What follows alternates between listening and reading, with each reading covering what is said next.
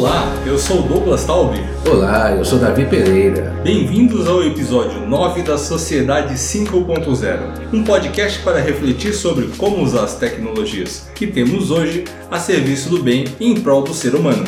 E uma temporada inteira já se passou, hein, seu Douglas? Quando começamos, tínhamos a proposta de compartilhar esse conteúdo tão interessante, mas não encontrávamos referência em português no Brasil. Pesquisamos bastante e existia um artigo ou outro numa mídia ou num site específico, mas pouquíssimo conteúdo em português. Exatamente. E como a proposta de Sociedade 5.0 é não só bonita e passa longe de ser utópica, porque no Japão isso já é praticado desde 2000 2016, considerando a situação econômica, política do Brasil, eu acho que é uma mensagem positiva em relação ao futuro que a gente precisava compartilhar com as pessoas. Na trajetória da busca desse conteúdo, a gente acabou encontrando gente fantástica, entrevistamos pessoas maravilhosas, pessoas que a gente nunca pensou que a gente ia conversar ou ter o contato. E como o tema é apaixonante, as pessoas se prontificaram em falar conosco. Encontramos muita generosidade nesse primeiro ano de podcast. E essa foi uma grata surpresa,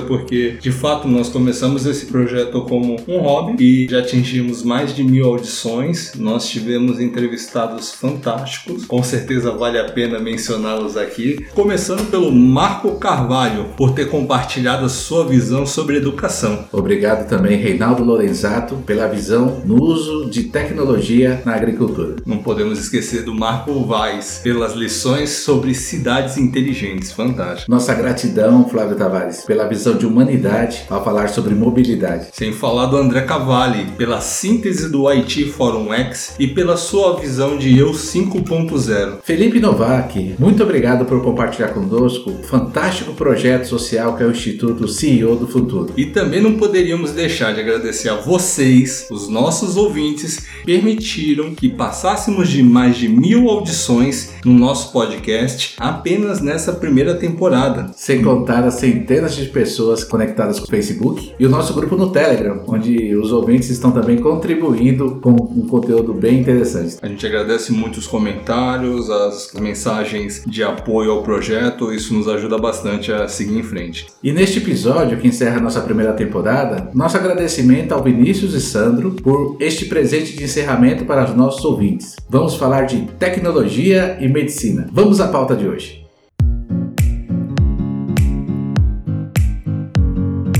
Estamos aqui na MedRoom para falar sobre dois temas apaixonantes: medicina e tecnologia. E para abordar esses temas conosco, temos dois convidados muito especiais, Vinícius e Sandro. Muito obrigado em nos receber aqui. Para começar, por favor, se apresentem. Bom, eu sou o Vinícius, eu sou cofundador da MedRoom, eu sou CEO aqui também e a gente está nessa empreitada há quatro anos com meu amigo Sandro. Eu sou o Sandro, amigo do Vinícius.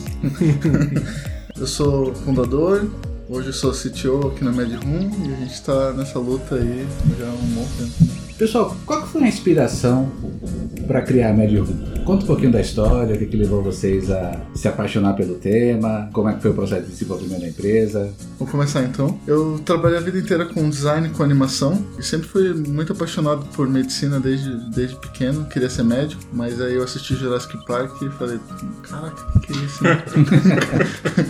como que faz isso? Não tinha internet, não tinha ninguém que fazia, não conhecia ninguém. Comecei a pesquisar e, e trabalhei a vida inteira com computação gráfica. Em 2004 fui convidado para trabalhar no projeto Homem Virtual da Faculdade de Medicina da USP, aqui em São Paulo. A gente desenvolvia animações 3D do corpo humano para ensinar médicos e população. Era bem legal, eu gostava bastante. E aí em 2012, eu saí em 2008, né? Voltei pro mercado publicitário. 2012, quando saiu o óculos Rift, a primeira versão uhum. do óculos, eu testei e falei, cara, isso vai mudar o mundo, a gente precisa fazer alguma coisa com isso. E aí falei, o que faz com isso, né? Nada, porque dava enjoo pra caramba. Colocava na cara e ficava dois dias enjoado.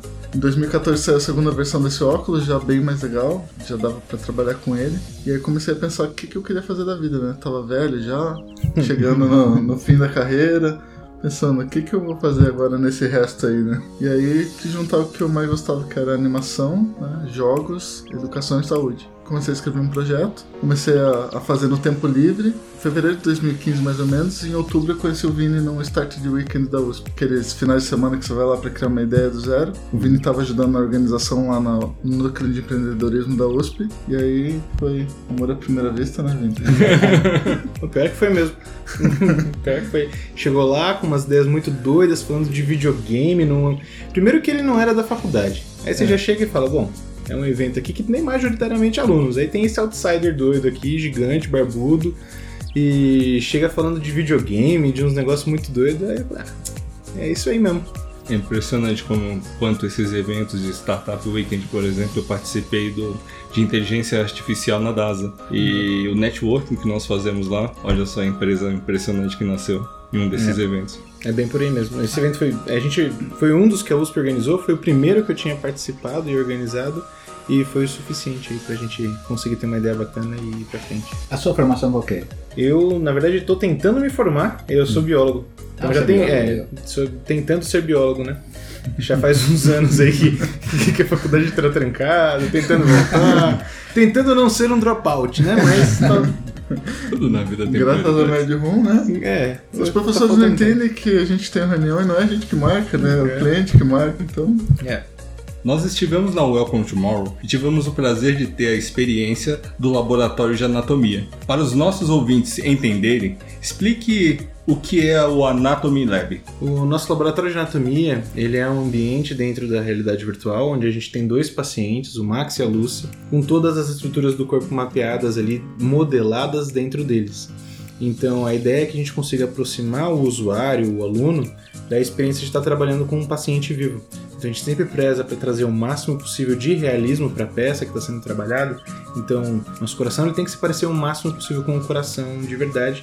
Por isso, inclusive, ele bate. Né? Então, ainda na, na ideia do ser real e ser vivo, a gente tenta sempre trazer os aspectos que vão deixar isso o mais próximo possível do aluno. E somado a isso, uma série de ferramentas que permitam que a gente navegue nesse corpo, que a gente realmente explore, faça uma dissecação, coisas que já vão entrando para um, um lado mais didático mesmo, para poder ter uso em sala de aula e coisas do gênero. Não, bacana. Ô Vinícius, quanto tempo demorou o projeto entre a concepção, né, entre o Sandro e você terem a ideia e ele ficar do ponto de vista de MVP aí, pronto para mostrar para o mercado? Na verdade, a gente passou 2016 inteiro prototipando. A ideia inicial era cirurgias, né? Era você tá dentro do centro cirúrgico e, e fazer os procedimentos. Então, uma drenagem torácica, uma crico, uma traca, uma intubação. Essa ideia era inicial. A gente, no meio do caminho, acabou mudando, porque a gente viu que ia demorar muito para a gente conseguir concluir é, um procedimento validar ele e entrar no mercado, então o custo ia ser muito alto. E aí a gente acabou adaptando, né? Pivotando literalmente, o laboratório de anatomia ele era um recurso dentro do centro cirúrgico. Então eu tinha uma dúvida sobre alguma estrutura, alguma parte do corpo, eu puxava esse laboratório, estudava e aí eu voltava para o procedimento. Isso já tinha muito valor para o mercado. Né? Quando a gente conversava com as faculdades, com os médicos, com os professores, isso já tinha muito valor. E a gente decidiu começar por aí porque a gente já teria o corpo completo, validado e tudo que a gente fosse fazer depois disso fazia mais sentido na trajetória. A gente começou esse trabalho passou 2016 prototipando bastante coisa, 2017 apresentando para cliente, investidor. Foi no finalzinho de 2017 que a gente teve uma reunião bem crítica com a Faculdade de Medicina do Einstein, os professores, na verdade o pessoal da educação. E lá eles foram bem duros assim com as ideias que a gente estava propondo. Então, era meio que a decisão entre ser um joguinho e ser uma ferramenta de verdade. Foi nessa ideia que a gente falou, não, então beleza, então vamos usar a cabeça, vamos fazer essa, esse desenvolvimento ser mais natural, conseguir provar o valor da tecnologia de forma mais simples, ter entregáveis anteriores anteriores. E aí, de dezembro de 2017 a maio de 2018, a gente fez o desenvolvimento do nosso MVP, que era a Lucy, que é uma das pacientes que a gente tem hoje com as estruturas do corpo ali modeladas. A gente apresentou isso tanto para a faculdade do Einstein, que aprovou, né, assim, teve algumas voltas ali durante a modelagem, mas depois que a gente entregou o modelo final, a gente já viu que não, é isso mesmo. E desde então a gente já começou a conversar de fato com o cliente. Fizemos venda, inclusive, né? Mas é logo que a gente lançou, a gente já tinha alguns clientes na, na esteira ali, foi bem legal. E aí é o que a gente vem trabalhando desde então. Vocês desenvolveram tudo sozinhos ou contaram com um ecossistema de parceiros? Como que foi essa, esse desenvolvimento? Acho que teve teve duas coisas, né? O, maior, o desenvolvimento por si foi totalmente in-house. A gente tentou fazer coisa fora, com freelance, com esse tipo de coisa, mas a realidade é que o, o desenvolvimento ele não é simples e, e, não é trivial. Tudo é muito conectado, né? Tudo é muito. Você tem um coração de um jeito, então você tem que ter um pulmão que encaixa naquele coração, tem que ter uma caixa torácica que encaixa com aquele coração, com aquele pulmão. Então tudo tem que ficar muito encaixado. E quando você terceiriza isso, você acaba dando um retrabalho muito grande. A gente optou por internalizar o desenvolvimento. Mas a curadoria não. A curadoria, desde o começo, né? A gente já, já chegou e falou: ó, o não é uma empresa de conteúdo médico. Tem empresas de conteúdo médico uhum. aí que são, tem referência, que tem médicos. O conteúdo médico não é uma coisa barata de se internalizar. E aí a decisão foi, vamos fazer isso a quatro mãos. Então a gente consegue conversar com o médico, é uma expertise que vem do Sandro, inclusive, lá do Homem Virtual, que já fez, já fazia essa interface com os profissionais da saúde, especialmente os médicos. E a gente fez, então, nosso negócio então é traduzir esse conhecimento para uma experiência que seja legal. A maior parte do time é de desenvolvimento de jogo. Então, assim, naquele negócio de vamos pegar esse conhecimento, vamos fazer uma experiência engajadora e vamos entregar isso para o cliente. Para mim, navegar através do coração com o uso da inteligência artificial, ver o coração pulsando, ver como funciona por dentro, foi emocionante. Posso usar esse termo. Para vocês, qual é a parte do corpo humano que é a mais bela e emociona ainda ver navegar pelo corpo humano através da ferramenta de vocês? É engraçado porque a gente faz isso todo dia há muito tempo, né? Uhum. Mas o que mais me emociona em ver os nossos produtos é, tá aí sendo usado é a expressão das pessoas. Para mim é impagável. Assim. Quando eu vejo a cara do usuário, o sorriso que ele dá, a surpresa. E pode ser médico. Qualquer algum... pessoa, desde uma criança até um velhinho que não consegue nem segurar o controle com a mãozinha tremenda assim. Quando a gente vê que o trabalho que a gente está fazendo impacta essa pessoa, cara, é, pra mim é sensacional. É. Eu sou bem chato com, com algumas coisas, né? De videogame e tudo mais. Então, uhum. Então, assim, não é fácil capturar a minha atenção para eu engajar com alguma coisa. E eu sempre, lá no comecinho, eu sempre tive receio de, cara, a gente tá fazendo o corpo humano, será que depois que eu usei uma, duas vezes, sempre falavam pra gente, nah, ele usa uma, duas e acabou, né? Não vai querer usar mais. Mas não é verdade. Não, no é. não é verdade. e toda vez que a gente coloca o óculos seja naquele momento ali antes do evento que você está montando tudo para deixar funcionando, você coloca para testar, você já quer dar dar uma checada aqui como é que é, deixa eu dar uma olhada, você já puxa isso. É. E assim, é, claro que essa parte de, de, de ver o impacto do trabalho é, é, é com certeza o mais incrível, você vê o, o trabalho que você está se esforçando tanto para construir, tendo um impacto em quem precisa ter.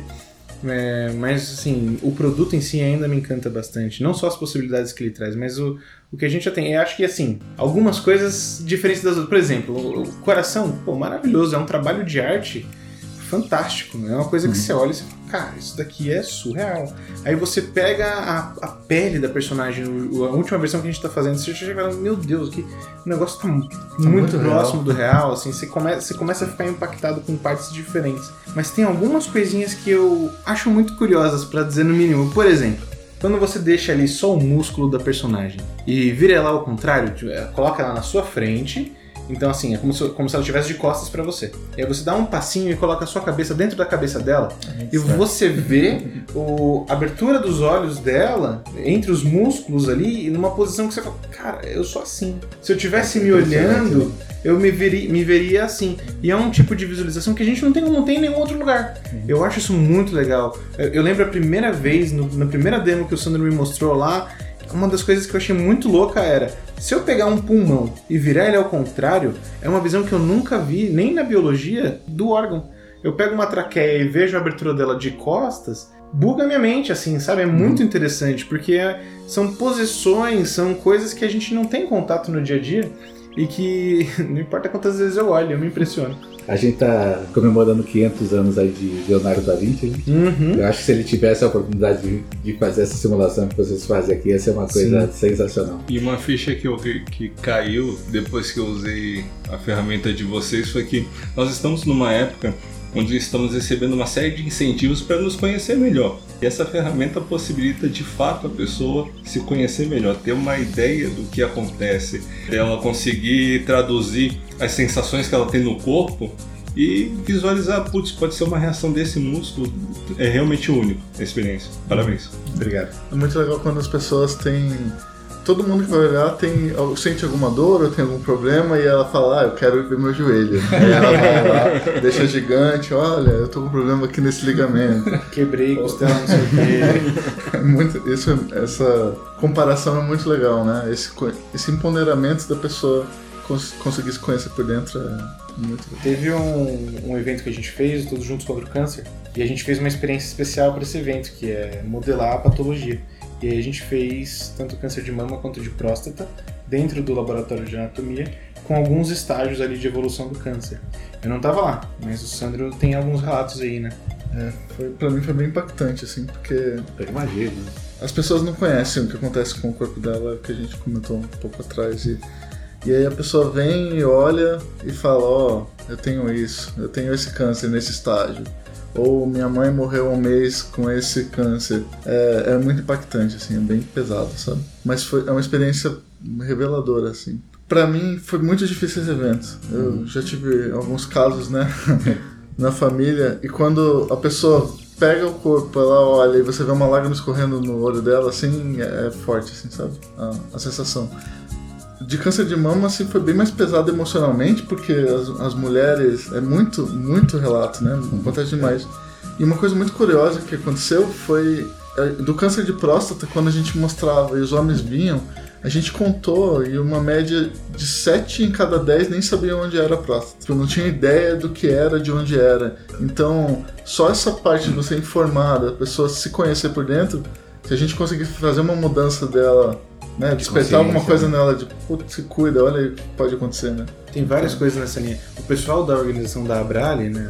Eles, eles já tinham levantado que se conhecer te- é se empoderar, né? Então, assim, se você conhece o que a doença faz, você acaba tirando um pouco do medo, do receio, faz o seu tratamento ser diferente, pelo menos. E eu acho que esse é um, o impacto mais certeiro, mais preciso que a gente já teve. No site de vocês, a gente percebeu que, além da tecnologia de realidade virtual, você também faz outras simulações. Conta um pouquinho aí para os nossos ouvintes as outras simulações que vocês estão trabalhando, como que é esse desenvolvimento, o que, que o mercado aí pode esperar aí logo logo.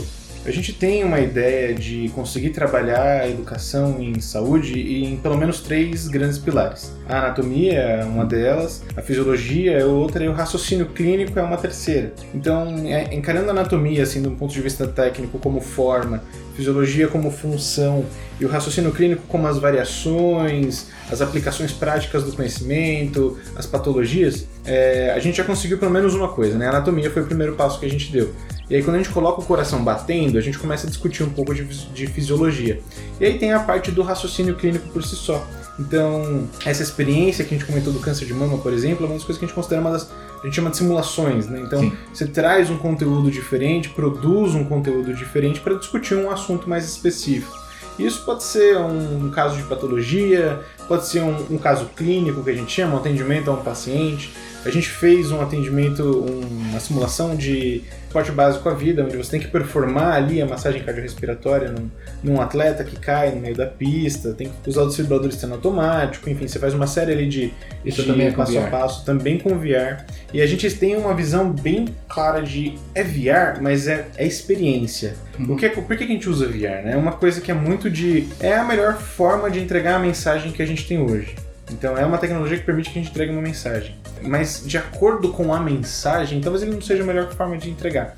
Então, uma das coisas que o VR não tem é o feedback áptico. Então você não consegue sentir de fato. Para essa experiência a gente fez um sensor de ultrassom que media é, o ritmo e a profundidade de uma compressão em um boneco de RCP. E aí você faz a compressão no boneco, mas ele tá, na verdade, calibrado com um personagem virtual. Então você tá com o óculos, tá vendo o personagem vindo na sua direção, caindo no chão, e quando você faz a massagem, você sente o boneco. E o, o resultado do seu esforço, a gente passa em tempo real para dentro do jogo. E aí você consegue fazer essa comunicação em, em feedback em tempo real. É legal que a cada compressão que você faz, ele vai te falando, tá muito forte, tá muito fraco, tá muito rápido, tá muito devagar. E se você continua fazendo muito fraco, ele vai deixa transparente nosso personagem e mostra, ó, não tá indo sangue pro cérebro, você tá fazendo muito fraco. Ah, chega nesse nível de detalhe, Sim. de mostrar o que acontece dentro do corpo Sim. também, não é só o externo. Então a gente bom. tá muito forte, pode quebrar uma costela, pode fraturar o externo, pode fazer uma lesão no coração. Então, ah, você tá fazendo compressões muito boas, segue o ritmo. Assim, né? É legal que você vai ajustando a força, a velocidade em tempo real e vai entendendo, né, a sua memória muscular ali vai se ajustando para você saber o que tem que fazer. No site de vocês também tem menção a um caso de dengue. Explique para os nossos ouvintes como foi o desenvolvimento desse case. O caso de dengue, a gente, a gente tem muita demanda no mercado de, ah, precisamos de um caso clínico, né? Caso clínico é, o- é a bola da vez aí das, das faculdades. Aqui tem faculdade que faz num papel, né? Uma- um roteirinho ali passo a passo do- de uma historinha que acontece com o paciente, até num centro de simulação realística com atores onde vêm e performam alguma situação, né? Para estimular o raciocínio clínico dos estudantes. E aí a gente quis fazer como que era a nossa visão do caso clínico. A gente não queria fazer de uma forma avaliativa, sim a gente queria pegar na mão do estudante falar, ó, vamos por aqui, passo a passo é esse, se você acertar eu vou te falar por que você acertou, se você errar eu vou te falar por que você errou. Então a gente desenvolveu um caso de dengue, onde tem uma paciente que é a Gisele, ela entra no consultório, você conversa com ela, então você consegue fazer perguntas para ela, como que ela está sentindo, quando que ela começou a, a sentir febre, náusea, isso vai conversando com ela.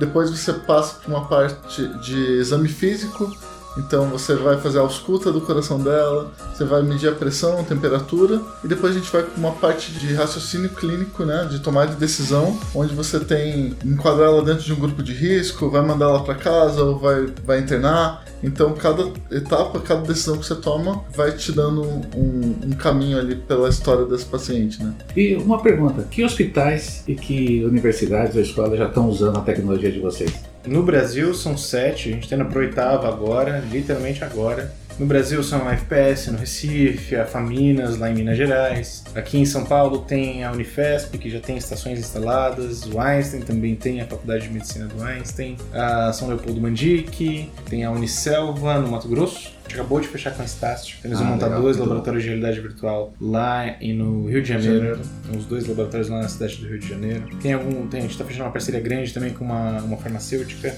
a MERS, que é para simulação de aplicação de toxina botulínica e preenchimento facial. Eles vão montar um centro de treinamento aqui no Brasil, vai ser o primeiro centro deles no mundo de treinamento. Vai ser no Brasil e vai ser com VR. Tem bastante coisa acontecendo. Tem um pipeline agora no final do ano, tá tendo bastante demanda de demonstração, de conversa, de proposta comercial. Pode ser que em 2020 aí, nas próximas semanas, esse número praticamente dobre. Alguém do governo já bateu na porta de vocês aqui para usar isso de uma forma um pouco mais massiva? A gente não foi atrás também, né? Ah, Então, até pela experiência que a gente tem tido aí com algumas faculdades públicas, é outro timing, né? Então, certo ou errado não, não convém, mas o tempo deles é diferente do tempo da startup. O tempo da, da empresa, da indústria privada, já é bem diferente do nosso. Enquanto a gente resolve o negócio em semanas, proposta comercial fica lá meses. Tem conversas que duram um ano pra fechar alguma coisa. Quando a gente resolve aqui, em dois, três dias, a gente consegue fazer um- uma feature inteira. Em menos de um mês a gente implementa um laboratório, então né? Menos de um o, mês. ti- é, o timing é bem diferente, assim, né? Além das aplicações já mencionadas, as outras possibilidades de aplicações vocês enxergam para esse tipo de tecnologia, independente se da empresa de vocês ou de outras startups pelo mundo. Quais esperanças nós podemos trazer para os nossos ouvintes de uso de tecnologia na área de medicina? Tem muita aplicação em muita área diferente, né? Então, é, Talvez se a gente conseguir segmentar em pelo menos três grandes áreas, assim, entretenimento com certeza, então engenharia, engenharia, então toda essa parte de, de, de treinamento técnico, varejo, tem bastante coisa vindo também. E, lógico, saúde. E parte de educação, né? em educação em geral. geral. Eu E- acho que educa- educação, no geral, é o grande drive, eu acho, da, da tecnologia aí, pelo menos para a gente pensando em corporate, né? Em Educação corporativa. saúde, a gente acredita também que tem muito campo, tem uma área gigantesca ainda para ser explorada. Falando especificamente de saúde, de vertentes assim possíveis de realidade virtual dentro da saúde, a educação básica, né, do, do- da graduação, dos cursos de saúde, que é uma coisa que a gente já está trabalhando hoje, é um ponto, mas não fica só aí, né? O treinamento ele pode vir para o corporativo também. Já é possível escalar bastante a tecnologia. Então, assim, dada que é uma simulação, que, que é uma coisa hands-on, comparado com o que se tem, né, com outros simuladores, pô, tem simuladores que custam 800 mil reais para cima. A gente está falando de uma escala de valor muito diferente, muito, muito diferente. Então é uma escalabilidade muito, muito atrativa para governo, por exemplo. Então é uma coisa que pode vir a ajudar em vários ramos, ainda falando né, de, de treinamento, mas tem, por exemplo, esse treinamento ele vai se mesclando com outras áreas, por exemplo, diagnóstico. Você pega um exame de imagem, uma tomografia, uma ressonância, pega aquilo, joga para um 3D dentro da realidade virtual, você já tem uma experiência diferente de diagnóstico, você tem uma experiência diferente de treinamento pré-cirúrgico. A gente tem uma iniciativa que a gente está tentando aprovar um, um PIP na FAPESP, né? tem um grant governamental para fazer uma pesquisa que é usar esse modelo virtual 3D que a gente coloca no VR para fazer automação de, de processo cirúrgico. Então tem um pouquinho aí, vamos entrar um pouquinho mais em inteligência artificial nesse momento, machine learning, fazer alguns caminhos aí para construção de explorar não, não necessariamente a realidade virtual, porque a realidade virtual no final das contas é só um meio pelo qual a gente interage com o virtual, certo?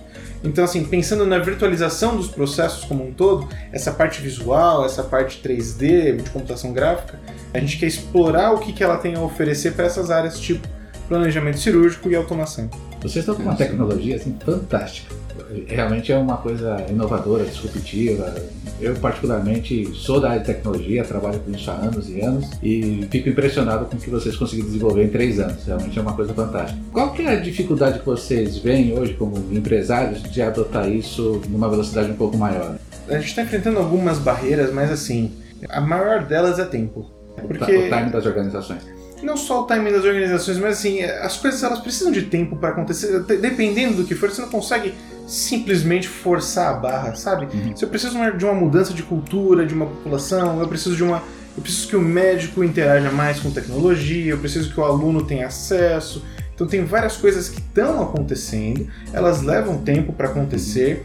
Não sei o quanto isso é possível de ser acelerado. Não, não, eu imagino que tem coisas que ela vem, né? Então, assim, quando for o, o, não só o timing correto, mas quando passar o tempo necessário para determinadas coisas, isso vai permitir que outras, que outras coisas aconteçam.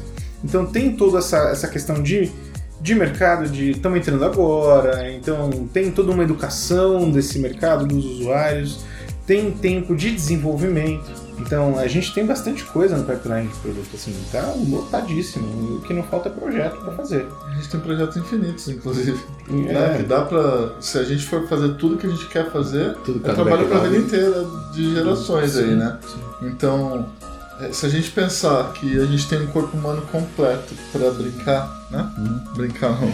Entre aspas, né? Entre aspas mas pensa que eu nem fui pro micro ainda, pro nível celular. Eu nem. A quantidade de coisas que a gente pode explorar então, em determinadas áreas, seja educação, seja treinamento pré-cirúrgico, seja uma visualização de um medicamento, como que ele funciona dentro do corpo humano, tudo isso é um campo gigantesco que precisa de tempo para desenvolver, né? Precisa de tempo, mão de obra.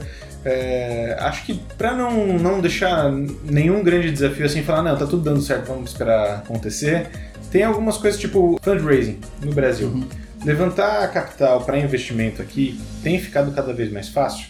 Tem. A gente percebe evolução né, no número de, de, de investidores vindo, inclusive investidores que não são tradicionais, então é, corporações conversando com a gente porque querem investir, hospitais, pessoa física, o médico. Então começam a surgir players que veem interesse em participar desses movimentos e eles começam a querer aportar. Mas a gente ainda não tem no Brasil uma prática, por exemplo, não tem um bom entendimento do audiovisual no Brasil em geral, né? Não é nem só no nosso caso, só em startup. É no audiovisual em geral. A gente tinha até pouco tempo atrás a Ancine, que patrocinava esses tipos de desenvolvimento muito voltado para entretenimento, é verdade, mas que demonstra que não se tem essa cultura desse tipo de mercado tão forte no Brasil. E aí o que, que acontece? Você pega um projeto desse, fulano acha que é joguinho, fulano acha que é fulano acha que é aplicativo, que você tem entregáveis mensais, não é bem verdade. Se eu quero entregar um filme, eu não tenho como te entregar só o roteiro do filme. Eu tenho que entregar o filme completo. Isso demanda tempo, demanda mais recurso, é uma validação bem diferente de, de mercado, de usuário. Não dá para fazer um teste AB rápido. Né? Não consigo fazer uma versão de, um, de uma tela, uma versão de outra, dois preços diferentes, lançar no mercado e, e ver o que, que acontece. Não dá para fazer isso no nosso caso. Então tem essa, essas nuances do próprio mercado né, que, que a gente está envolvido que não são bem resolvidas no Brasil. Empresas fora daqui captam na casa de milhões de dólares. A nossa primeira captação foi na casa da centena de milhares. Então é, é, É outra é escala, né? quatro, Outra- cinco Ah. vezes diferente. Sem dizer que o, a- além de- do valor ser pequeno, ainda a gente tem todo o custo do Brasil, que um óculos chega aqui custando 10 vezes É, o que custa lá fora. né? diminui o acesso do próprio cliente ao produto. Né? Com certeza. A gente não produz o hardware. atrapalha bastante. O hardware a gente usa hardware de mercado. Então é um computador que a gente chama de gamer, tem determinadas características. O óculos é o óculos Rift, que é o do óculos do Facebook. E isso vem de fora, né? é tudo importado. E aí chega no preço que chega. E são limitadores que com certeza atrapalham um pouco a velocidade com com certeza. o desenvolvimento da solução. Do desenvolvimento, do processo de compra do cliente. Então, uma coisa que a gente não queria fazer é ter que, ter que lidar com hardware internamente, né? A compra e venda de hardware. Porque isso traz uma série de, de implicações. O pessoal que trabalha com tecnologia com hardware sabe muito bem disso. É peça de reposição, é suporte técnico, é estoque. É- são uma série de custos que preferimos não ter. Mas, como é importado, como é difícil de ter acesso, acaba que a gente tem que fazer o meio de campo também. Então, a gente sempre dá a opção né, para o cliente. Ah, tá, esse é o hardware que serve. Você consegue comprar? Não consegue, então a gente vende. O nosso podcast é sobre Sociedade 5.0. É uma sociedade super inteligente focada no ser humano. Como você acha que tecnologias como a da MedRoom podem ajudar no caminho da construção de uma sociedade focada no ser humano? Cara, sabe que a gente teve uma discussão recente de missão, visão e valores. Na pressa da startup, né? A gente chega e fala, cara, não, vamos executar, vamos construir, Depois vender, depois a gente pensa nisso. E achando que, que é trivial, né? Ah, missão, visão e valores, pô, quem precisa disso? No, no decorrer do tempo, Tem que fazer o você, exercício. você vai, você vai descobrindo que no final das contas o exercício é necessário. Vai fazer uma peça de marketing? Qual é a comunicação que você tem que usar? Como é que você se posiciona no mercado? O que, que, você- o que, que a gente quer passar? Aí você vai descobrindo que, que são assuntos importantes. E aí ferrou. Nunca fizemos. e aí tem um, tem um monte de, de projeto, de ideia pipocando. Como é que você abraça tudo isso? Não dá pra qualquer ser o melhor de não ser. Foi um processo a gente definir, mas eu acho que a gente acabou chegando em definições bem legais, assim. Parte disso é termos a, a noção de, de que a tecnologia ela é, ela é relevante, mas ela vem para servir um propósito, né? Então, assim, na ideia da sociedade 5.0, de servir mesmo, servir ao ser humano. Então, a gente pode usar a tecnologia para potencializar as possibilidades humanas. E quando eu digo isso, a gente tem, por exemplo, uma das a, a nossa visão de empresa é literalmente tirar barreiras entre as pessoas e o conhecimento. Então é aquilo que a gente estava comentando mais cedo, né? Quando eu vou conversar com para saber do corpo humano, eu sempre tenho um intermediário. Eu tenho um médico, eu tenho um professor, eu tenho um instrutor, eu tenho alguém que está naquele meio de campo. Quando a gente te coloca dentro da realidade virtual com um corpo humano na sua frente, isso já vira uma coisa pessoal. Então, assim, é você e o conhecimento efetivamente. E aí você interage com aquilo. O que eu acredito que vem daí é: se a gente tem acesso ao conhecimento direto, as discussões mudam. A gente muda o patamar da discussão, né? Tá na moda hoje falar de terra plana, por exemplo. É um absurdo. E assim, é, é, é um, é um retrocesso do- da, da- própria evolução enquanto sociedade de, sei lá quando, já tinha discussão sobre terra certa não mais de dois mil anos atrás. Então, assim, é, é um retrocesso intelectual da, da sociedade muito grande. E a expectativa é que, conforme a gente entrega essas ferramentas, quebre essa noção de que eu tenho muitos intermediários entre mim e o conhecimento, eu não preciso de 15 cientistas na frente de um conhecimento para eu ter acesso a ele. Então, a gente começa a empoderar as pessoas e uma vez que elas têm um nivelamento diferente, as discussões passam a ser diferentes. Então, uma vez que eu tenho um. A gente sempre. Eu já comentei isso várias vezes que a gente falou com quase todos os estúdios que a gente conhecia de se tem alguma coisa de saúde que vocês querem fazer, fala com a gente. Porque, cara, eu- a gente dá um modelo de graça se vocês precisarem. Porque a humanidade não precisa gastar tempo fazendo uma modelagem de coração de novo. Ele já foi feito. Usa o que foi feito. E aí a gente tem uma discussão nova. O que, que eu faço com esse coração? Pra onde a gente vai depois desse ponto? O próprio PIP que a gente está escrevendo, a ideia não é surgir uma patente dali, a ideia é provocar uma discussão na sociedade de fato.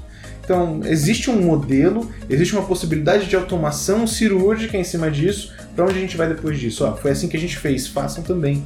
Peguem outras estruturas, outras metodologias, e aí a gente muda o nível da discussão, passa literalmente a discutir o futuro. Pelo que eu entendi, assim, de Sociedade 5.0 vai muito dessa linha.